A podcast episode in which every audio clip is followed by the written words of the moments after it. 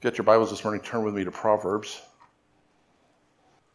The biggest book in the Bible is the book of Psalms. It's right in the middle of the Bible, and the book of Proverbs is the one right after that, so it's super easy to find. Proverbs chapter 31 is where we're going to be. Very familiar passage. Proverbs is also a great place if you're new to reading the Bible. It's a great place to start because almost every verse in the book of Proverbs has a great lesson for us. And there's 31 chapters, so it works well, 31 days in a month. If you want to read, read one chapter a day, and you will be overwhelmed with the love and instruction from God. We're going to be looking at a few verses in chapter number 31 today. Like I said, it's a very popular passage because it's the passage that talks about a virtuous woman. And many people teach and believe that these, this passage is outdated today.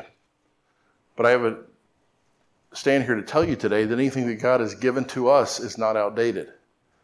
It is still in date. Now, we need to be discerning when we read the Bible because there's some portions of the Bible that were not written to us. Matter of fact, a lot of the Bible was not written to us. It's still valuable for instruction, still valuable for principle, but sometimes the direct application is not appropriate. For example, when Joseph, when the angel came and gave the command to Joseph to take the child and flee into Egypt, we understand what was going on, we understand the principle, but that command isn't a command for us. We're not supposed to take our children and flee into Egypt. But most of the book of Proverbs are commands that are still in, in place and still direct today. And this passage on the virtuous woman is something that men and women need to read. Men, we need to know what a virtuous woman looks like today. Women need to know what a virtuous woman looks like today. Now, this is the ideal. Many times in the Bible, we see the ideal, and, and when we compare ourselves to the ideal, we come up short. That's okay. He gives us room for improvement. When we are speaking of the ideal, we're talking about the perfect. And very few of us ever achieve that level of perfection. No amens for me? Nothing? Okay. We're going to look at four things today about the virtuous woman. I'm trying to get this very, very quickly. By the way, if I can get done as quick as I did last week, which is my goal here, which means we'll probably go about 15 minutes over. But if I can get done as quick as I did last week, I'm going to open it up at the end so you can tell us a little bit about your mom. Okay, so you've got like 30 minutes to think about something to tell us about your mom. Something that is G rated and appropriate for the venue. Dean, I know your mom. I will tell her if you say anything bad about her. Proverbs chapter number 31, verse number 10 says, Who can find a virtuous woman? For her price is far above rubies. The heart of her husband doth safely trust in her, so that he shall have no need of spoil. She will do him good and not evil all the days of her life. She seeketh wool and flax and worketh diligent, worketh willingly with her hands. She is like the merchant ships. She bringeth her food from afar. So, first thing we see about this virtuous woman is we see her value. In essence, she's priceless. There is no price placed upon a virtuous woman. It says that she's more even than precious stone, she's worth more. Rubies were something that were very prized and, and exceptional in this day. And so they're comparing her to this, saying she's beyond that. Most people of this day haven't even seen rubies, much less been able to own rubies. And they're saying a virtuous woman, she's more than that. She's better than that. She's also somebody that's trustworthy. Her husband doesn't have to worry about her. Notice what it says there? She, in, in verse number 11, the heart of her husband, she doth safely trust in her. He doesn't have to wonder if he has to go out of town for business or go to the next village or, or, or go out to the, uh, to tend the field, he doesn't have to worry about what she's doing because she's doing what's best for him and what's best for the family. He can trust her, he can trust the heart. And she treats him good, and she doesn't treat him with evil. I see a trend in our communities today, and a lot of it's boistered by, by television. If you turn on almost any sitcom today, the foil of most of the jokes is the father or the husband. They're made to be buffoons and incompetents. And so and that's trended into our society where I'll talk to women or I'll hear women talking, and, and every other thing they say out of their mouth is, is something bad about their husbands. Ladies, you can't do that. That's not what a virtuous woman does. I know your husband's not perfect. He's a man. And there's very few of us, again, that are perfect. So I know you don't have a perfect one because my wife has a perfect one. Here's a serious question for you. How many of you, and, and, some of my wife's closest friends are in this room, and I want you to be completely honest with this question. I already know the answer. How many of you have ever heard my wife badmouth me? Anybody? Is that because I'm perfect? Maybe. you know why? She's a virtuous woman. I remember once the, the kids told us one time that there's something wrong with us because we never fight. And I never really thought it. We don't fight, and we never fought in front of our kids. And even when we would fight, it wasn't really a fight fight, it was a disagreement. You know, we would discuss things. And I never really thought about that until, until they mentioned it. But we don't fight, fight. We disagree. We're different people, come from very different backgrounds, have very different, uh, we look at the world very, very differently because of that. And, but we, we try to respect each other's position and we try to come to an understanding.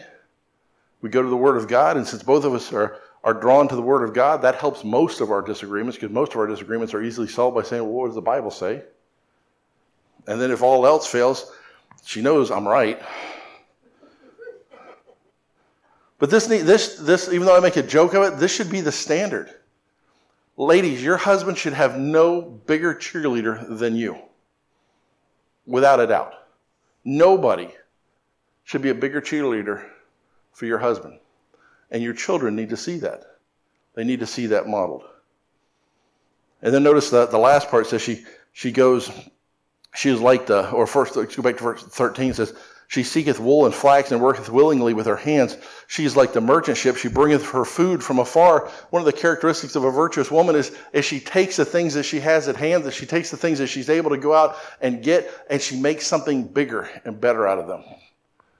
What is that thing? Maybe it's clothing. Maybe it's food. You know, almost anything that we give to a woman, a virtuous woman, is made better by placing in her hands. Guys, we would do well by placing more into our wife's hands to allow them to make bigger and make better.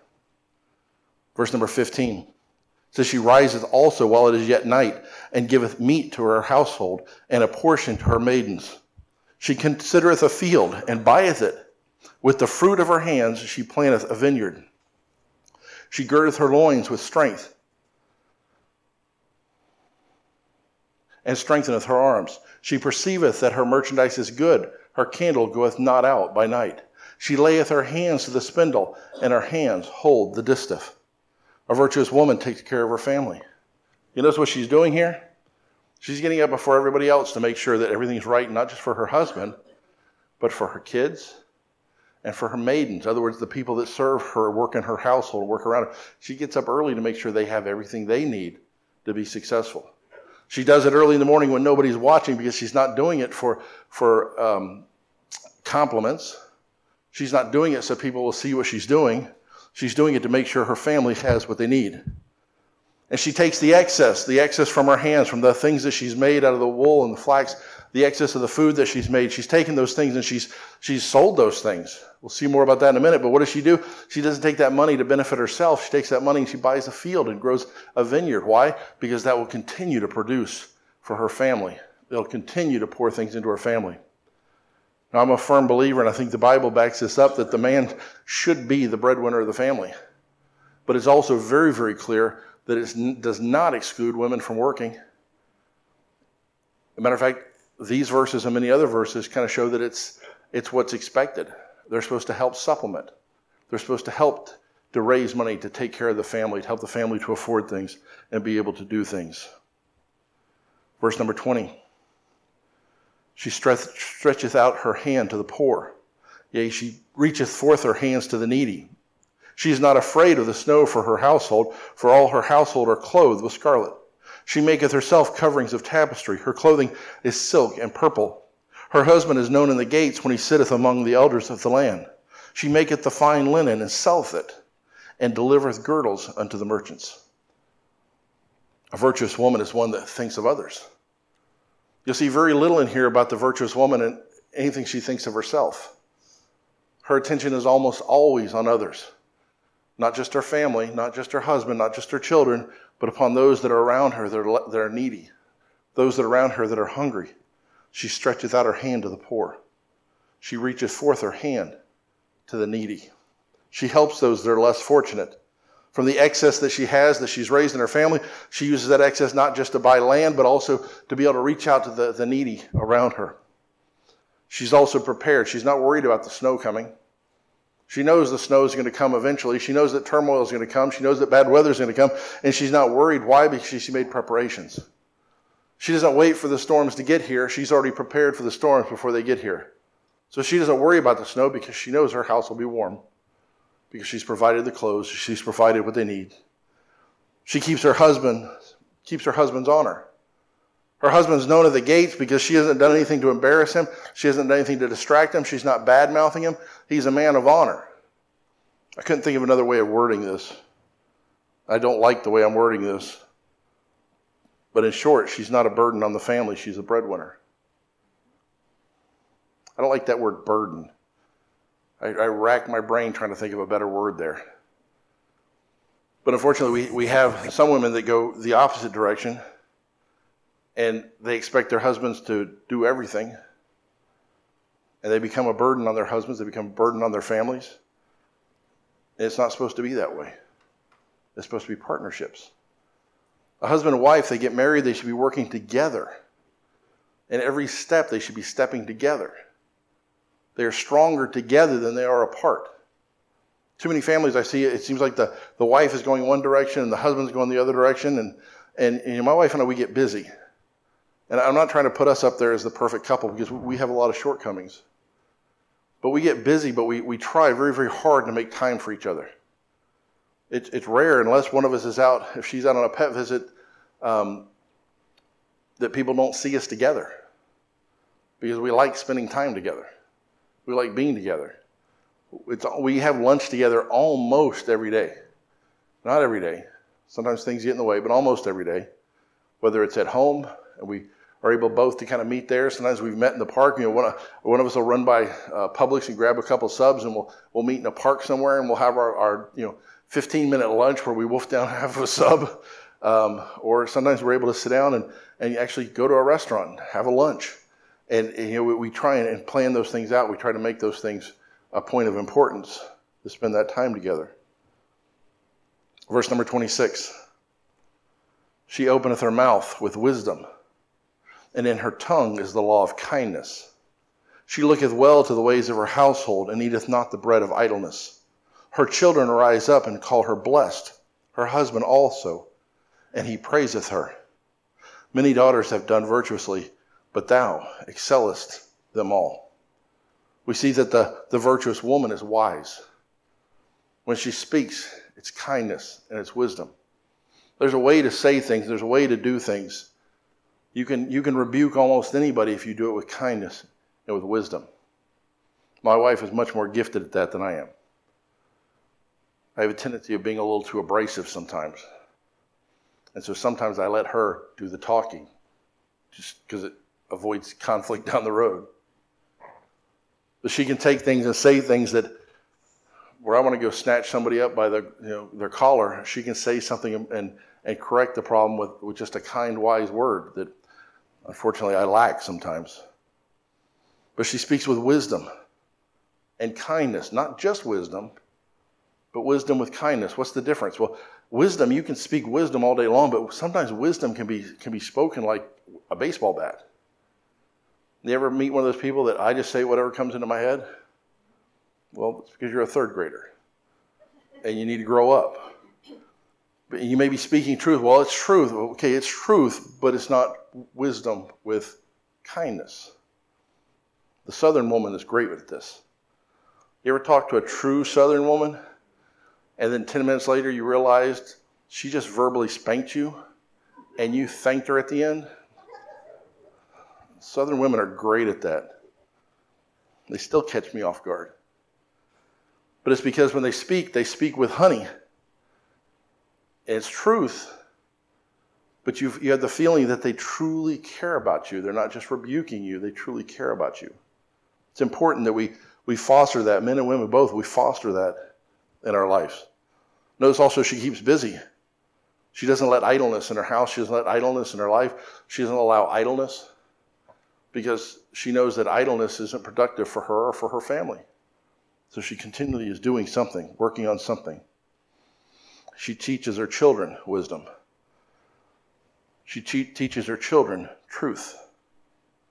Why, do, why are her daughters done virtuously? Because she speaks truth to them. She praises her. Her children rise up and call her blessed because of what she's done for them, the instruction that she's given them. Verse 30 gives us a little bit of a, of a warning. Favor is deceitful, and beauty is vain. But a woman that feareth the Lord, she shall be praised. Give her of the fruits of her hands, and let her own works praise her in the gates. Ladies, we like it when you try to make yourself look pretty, but beauty is vain. What does vain mean in the Bible? Vain means nothingness. In other words, it's just not important. None of the, the qualities that make a woman virtuous are based upon her appearance. They're based upon how she treats herself how she treats her children, and how she treats her husband, how she raises her family. It's a tough job. Uh, I've said many times, and, and, you've gotten some flack for it men, men and women are not the same. Society tells us that we're all the same, and we're not. There are many things that, that women are gifted at, I just am not good at it all. And in every situation, you know, men and women look at it differently. And we need to recognize the differences and not, not highlight the differences to make one look better than the other, but to recognize the differences and see how they complement each other. The way we raise children is very different. You know, when a child falls, the dad says, Get up, walk it off. Maybe a bone protruding, but that's okay, just walk it off. But what does the mom do? The mom rushes to the child and comforts the child and kisses the boo boos and takes care of those things. There's a difference. Is one better than the other? No, they complement each other. A child needs both. Study after study after study has shown that children develop best when they have clear male and female role models in, in the household, not a ambiguous parent role model. They need to see how men react with women. They need to see how women react to men. They need to see what it means to be a woman, and they need to see what it means to be a man. We have a bad habit of taking things to extremes, and we have to guard against that. We like to pull verses out of context, and, and, and you know, men like to pull the verses out of context and, and try and dominate the women with them. That's not what the Bible says. Satan has taken words out of context and tried to twist them into something else. The simple truth is, is if men and women, if, we, if we'll just stay focused upon God, and focused on fulfilling our role in the family and let them fulfill their role in the family as they stay focused to God, we eliminate most of the problems almost immediately. The problems come when we start getting each other's lanes, when we start to do each other's jobs, when we start to walk away from God. God made us different. And praise God for that. I would not want to be married to me. It says a virtuous woman is wise it says her children rise up and call her blessed. Her husband also praiseth her. Why is this? Because she opens her mouth with wisdom. She speaks with wisdom. She talks with wisdom. And what is that wisdom that she speaks and talks with? The wisdom that she speaks and talks with isn't from her, it's from this word. A wise woman teaches her children the Bible. When kids get to get to church, the you know the role of, of junior church and the in, in the classes over there that we do, that should be reinforcing what's being taught at home. The main source of instruction in the Bible needs to come from the household. And that's driven by the husband and by the wife. It needs to be adhered to, it needs to be role modeled by the husband and the wife, by the mother and the father. But here we're talking about the ladies, and it's important that the women teach the children, that they speak that wisdom into them. That's your job. That's your assignment. Men, we also teach the children, but we do it differently.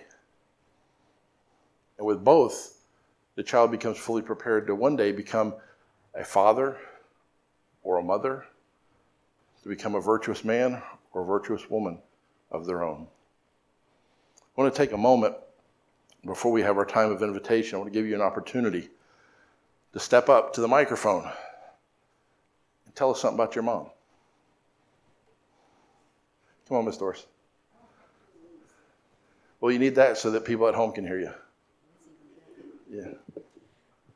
My, mother, I came from a, a uh, oh, shouldn't have done this. I, I can't do it. My mother was an awesome person. My mother was not one that made up things or yelled at you too much. Uh, she was awesome. She was awesome. And anytime that we needed mother, mother was there.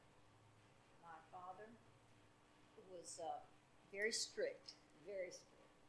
And uh, he had the thing of, okay, one time, you know, he said, do it, do it. but then mom would kind of soothe it down without ever saying she felt like he had gone a little bit farther than he should. But mom was so good. We had no money. We didn't have any money. That wasn't something that we even talked about if it wasn't there. But she would make us a, a really good food. And I don't know where she got it all, but she had, she did. She had a little, my dad did that. My dad made a little uh, bed to go, to get the things for us so that we had it. Mom would take clothing and it, turn it around and do something and make it something else or part of what it could. It was, she was just somebody that I never could even come close to. And uh, I just, I love her dearly. I love her dearly, but she never, I never heard my mother say anything bad about anyone that, that we had that came to our home or that was around. She just did not do it.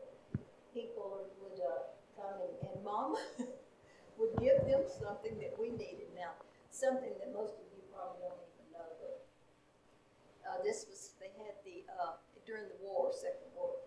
Uh, they had um, uh, you had to have little things to get anything. Uh, in our family, there were seven children and mom and dad, so we got a lot of. Uh, shoot, I can't get it out. Ration cards? What? The ration cards? Ration, yes.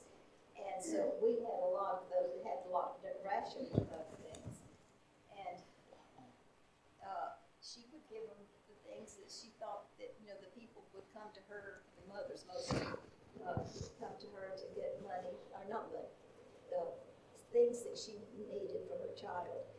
And here I was about to go go, down with mine, but it she did it. The lady needed it. She felt like she needed it more than I did. So that's what happened. And I, there are things now that I do that I catch myself doing what my mother would do. There's also things that I can father and think of, you don't do this. He said, don't do it, don't do it. Good. All right. Somebody else? Get right up to the mic so they can hear you at home. I think they'll hear me. Um, first and foremost, my mother had five children, and she kept us all alive.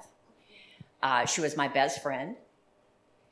She was loving, caring, giving, as everybody's mother was, I'm sure. Um, but the biggest thing was that she was the granddaughter of a Baptist minister and a Baptist author. And so, of all the great things that she gave to us and did for us, she definitely taught us to love the Lord. So, I don't think there's many other things you can ask for. Great lady. I miss her dearly. Somebody else? Danny? Well, I'll tell you, I could be up here for a half hour talking about my mother. Please no. No, my mother, I'm sure most of you, or all of you, can say your mother was a wonderful person. Um, my mother was a wonderful person. Um, she was my best friend. Uh, she was born in 1914, and um, she married my father in 1932. Okay, and um, of course, they traveled around a little bit. Dad was doing construction. And um, during the war, they worked in a defense plant, both of them in Sidney, New York. And um, dad was a machinist. They made airplane parts for the planes. Mom was a draftsman. Today, to be a draftsman, you got to have a college education. She didn't have a college education. That's the way things were back in the 40s. You didn't, if you could do it, you got the job. And she drew beautifully. So after um, she had um, a brother that was in World War II in Japan, and my dad had three or four brothers, and one was killed at the Battle of the Bulge.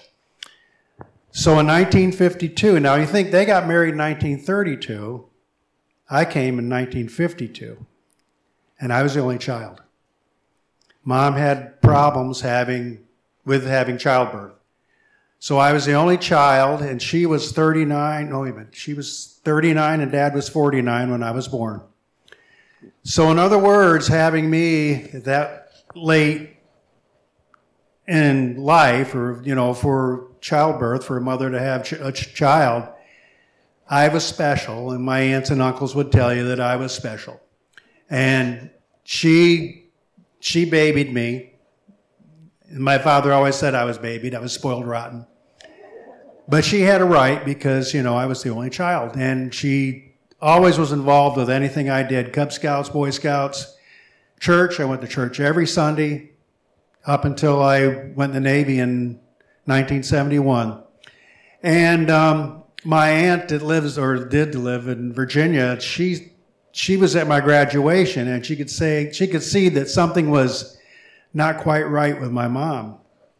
And of course nobody thought anything about it you know, but it was the fact that I'd grown up and I was graduating from high school.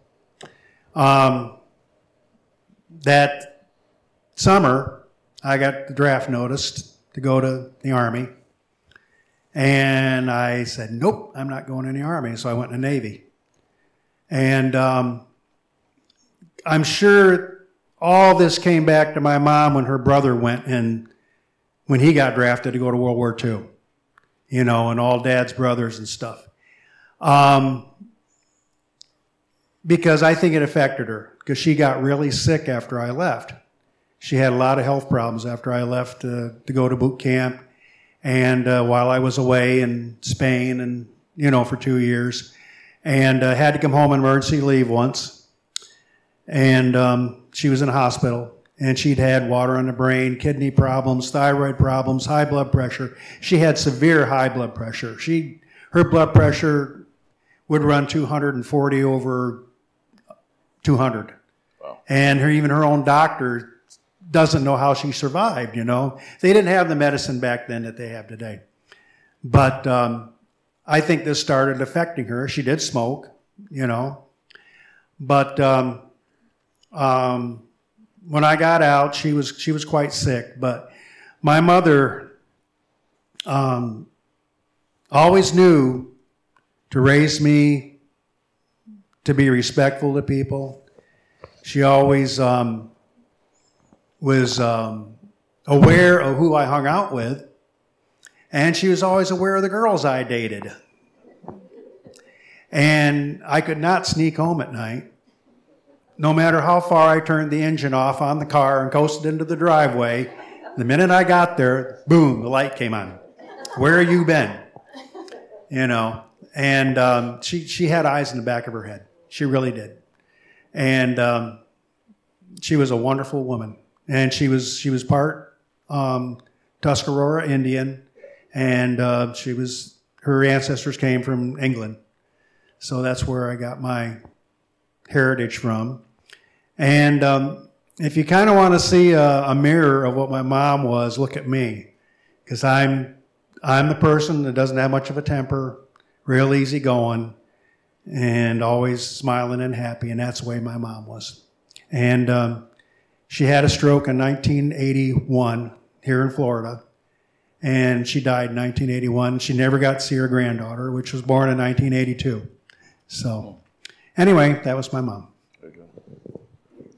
And for the record, people still say you're special. Just Somebody else? It's all the people in the front row. You notice that? Not many people know that I live with my mother. Uh, I was living in one of the frame houses in town, and after one of them burned down and several people died, my mom convinced me that I needed to move in with her because she didn't want to go to my funeral. Uh, I've been living with her since 2001. Um, I've seen her go through a lot of changes because she's been sick. She has heart disease and she's got a bunch of other stuff going on. And, um, but she's spunky. She's feisty. She wants to go out there and she wants to make quilts for everybody. And uh, she's been my best friend since birth. And I love her to death. She's always there for me and always praised me for whatever I did. She's the best. Very good. Somebody else. And when I was young, we, um, all of us, it was just a thing that we did, um, had to do. We, uh, went to church on Sundays, but it was, uh, they, we didn't have the same pastor every week, you know, they just,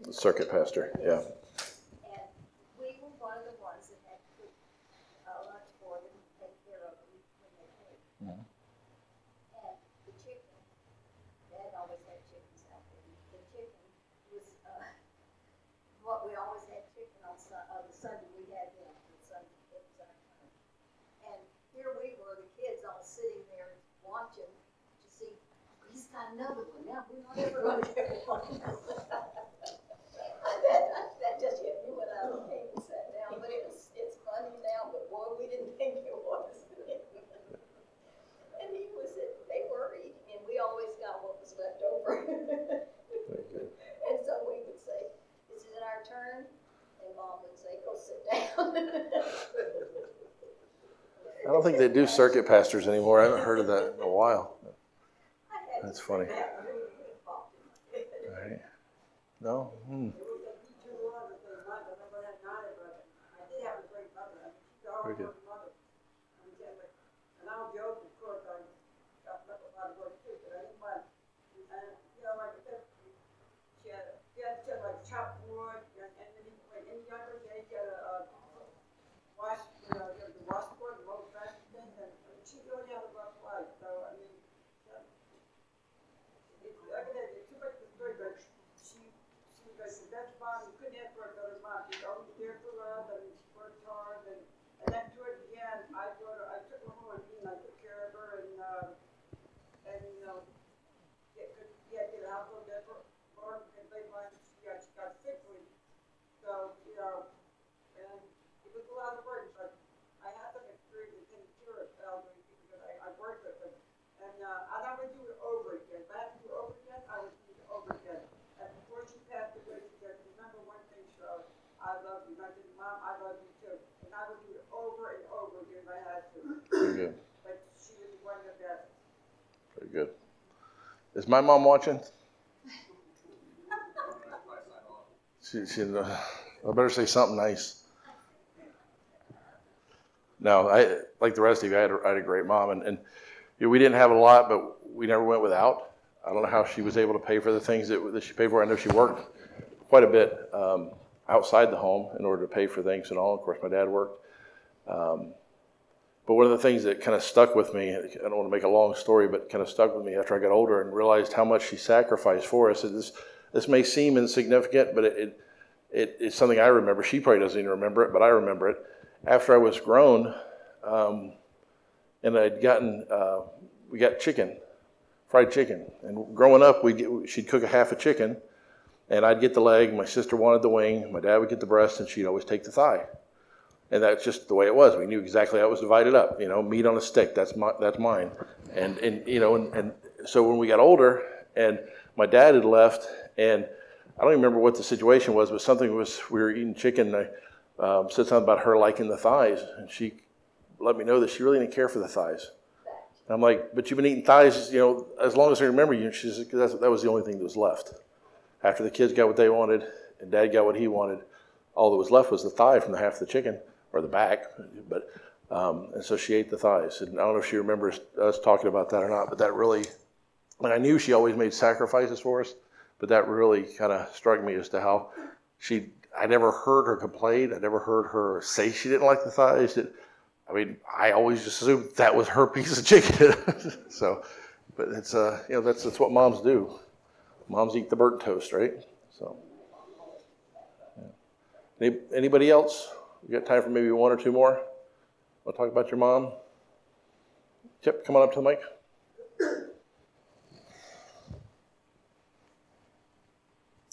Uh, I can't really uh, think about much to say, but I will say this. Um, my entire life, I noticed I, um, I noticed my mom is really good at um, putting putting um, um, me before herself. Uh, she, she's uh, really good at um, putting me first and uh, me and uh, herself second. So she's. I will say I will say that's that's that's a good mother, especially she's been doing it all my life. Yeah. So I will say that. Thank No, you. very good.